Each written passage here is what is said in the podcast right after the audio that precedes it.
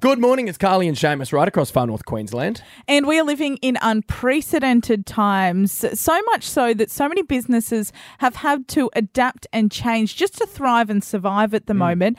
And a local business owner who did just that is the owner of F N Q Spirits, Troy. He joins us now. Good morning, Troy. Good morning. How are you today? Good. So, Troy, tell us how, obviously, your business was facing some tough times, like so many Australian businesses at the moment.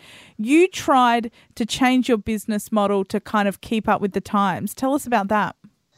Yeah, I was making uh, rum and uh, it was going really well, and my little um, sales were going up and up nicely with the tourist sort of side of things, and then COVID hit and changed. Like, things just dropped down quite considerably w- within a week or two. How are you sitting at the moment? Are you struggling? Well, we moved into sanitizer to uh, to try to combat that a little bit. Sanitizer has certainly kept our head above water, but the actual alcohol sales are nothing like they were prior to COVID. When you say you switched to sanitizer, this was at a time when Australia literally had run out of sanitizer, and it was the most in-demand product.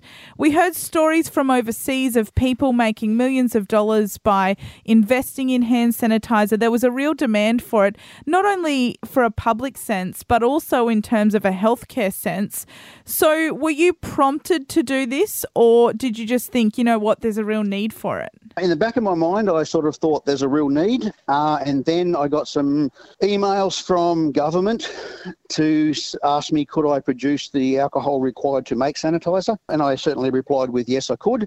I got phone calls from everyone, from ambulance services in town to the local um, military base, the Navy bases, health professionals going, we can't get sanitizer. So it's, it's a no-brainer. When your community needs to be protected, you've got to do what you can to try to help, you know? So walk us through then what happened next, because an interesting twist took place. Yeah, I had lines of people from my distillery, like lines, thirty, forty, fifty metres long, people trying to get sanitizer, and I couldn't really make it quick enough. then, then, which is a really nice thing when you're in business. Then the cheap versions of sanitizer arrived back in the country from, oh look, I'm not going to single out a country, but from overseas, we get all this imported sanitizer coming in.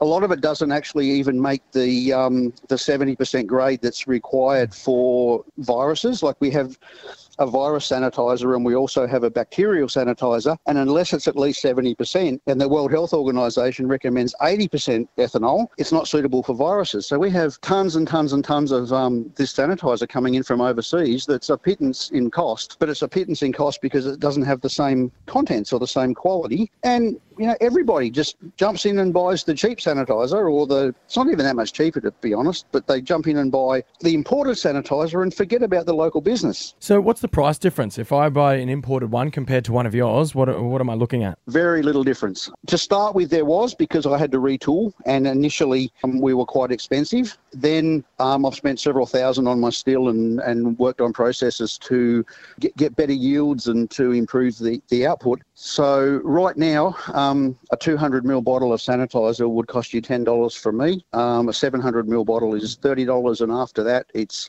two litres and above, it's twenty-five dollars a litre. Um, but it's made here. Like, all the ethanol that I make comes from our local sugarcane products. Local, local, local. Everything's local. The big question that comes to my mind, Troy, in all of this is, where the hell are the government Uh, when this is going on? Because they originally called you to make this stuff. You mm. come to the party, and now it seems like you've been left behind. Oh, I couldn't I couldn't agree with you more. Not just me. Um, every distillery in the country that retooled and changed to produce sanitizer um, to feel to fill the need the country had is in exactly the same boat. I, I do know I have been heard, and that plea has been heard by a local member, and he's um he's been in contact with me to to try to get government to government procurement to to buy more local. So fingers crossed, um we've been heard. But I, I don't know. I, I don't understand it. Why a local council would be getting sanitizer from somewhere way south when it's right here. Well, you were saying before that, you know, you spent all this money on actually transferring, uh, going from alcohol to hand sanitizer. If yep. they do continue to uh, continue to import the smaller sanitizer and sell it, will they at least reimburse you for all the work you've done to actually make this a make this possible for us here in Far North Queensland that they've asked?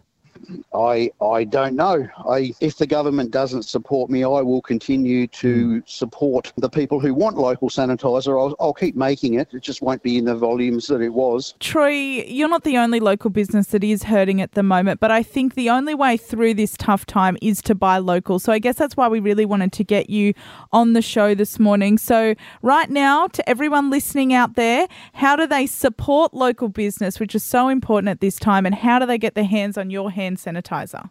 Buy local, local, local is what we have to do. Anything that's made locally or made in Australia is the first priority.